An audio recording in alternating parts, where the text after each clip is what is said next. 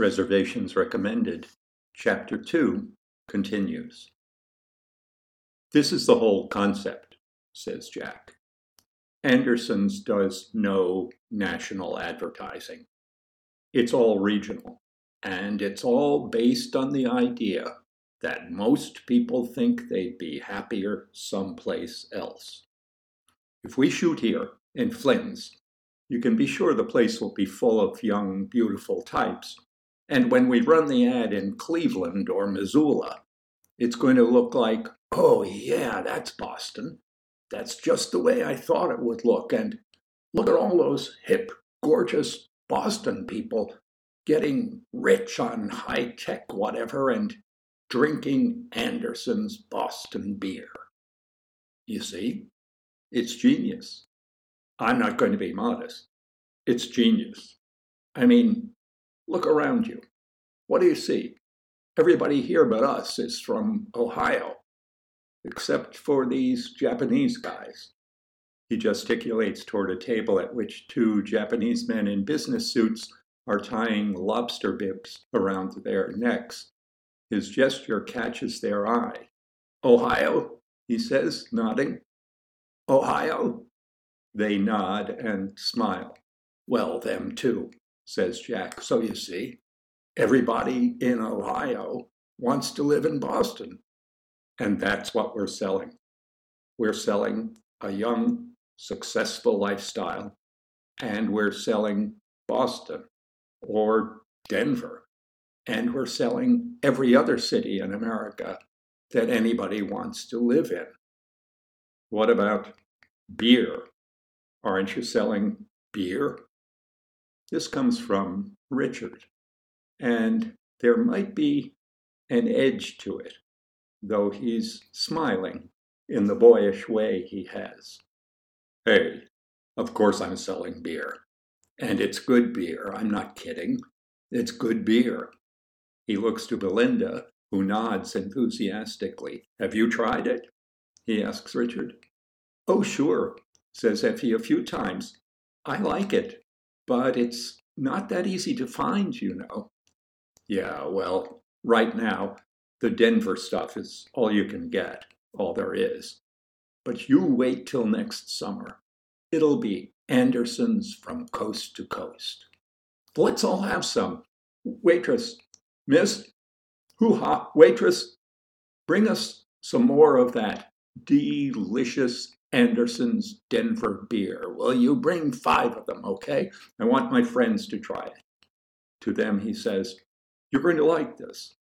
I wouldn't push the crap if I thought it was crap. They all laugh at this, and he grins. Well, maybe I would. He says, Who knows? Got to keep gas in the Porsche, right? Oh, but listen, listen. I have had this great idea. Great idea. I'm talking art now, social commentary, and an excellent way to write off a month's vacation. I'm going to tour America in the Porsche, and I'm going to visit a McDonald's wherever I stop, or a Burger King, whatever.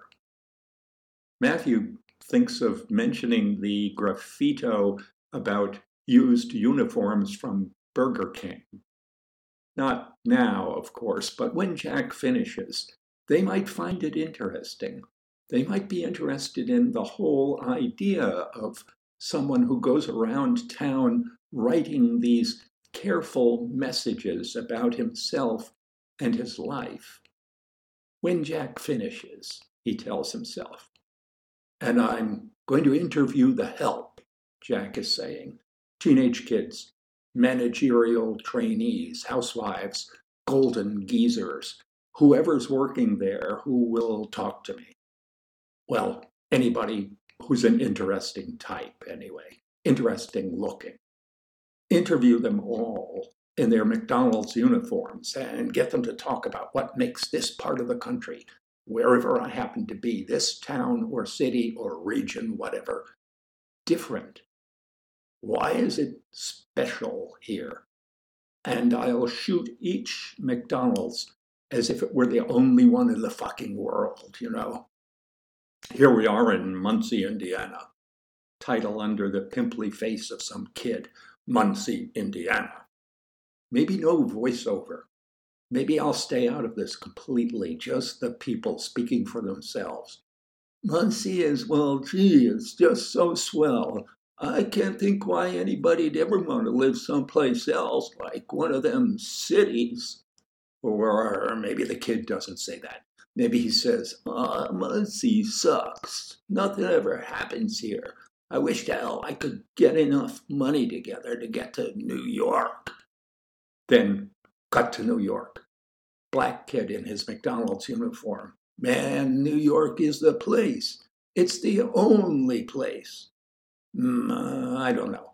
That might be a little too manipulative. I don't think I want to make the points as heavily as that, you know? Maybe just start in LA and drive. Shoot 50 Mickey D's in order and leave them in that order. I don't know. I'll have to see what comes up. I'm thinking of writing up a proposal for a grant for this. I'm not shitting you. I can see this on cable or public television. Brought to you by a grant from the Mobil Oil Corporation, or maybe even a grant from McDonald's or Anderson's. Matthew isn't sure what he thinks of this idea. It does sound like an interesting commentary on something the homogenization of American life, the changing aspirations of American youth, the assumptions underlying the Andersons commercials, or something. But he isn't sure whether Jack is serious. I think it has possibilities, says Jack. He seems serious, but Matthew has been fooled before. So do I, says Richard. I really do. I think it makes a statement about the homogenization of American culture, maybe about the survival of regional differences, individuality. I think you've got something. I really do. Jack nods gravely. For a moment, Matthew wishes he'd spoken first. He's sorry that he let Richard get in ahead of him with praise for Jack's idea. Then Jack says, should be a great way to nail a lot of teenage girls, too. Effie punches him, Jack laughs, Richard frowns, and Matthew chuckles, glad that he kept his mouth shut.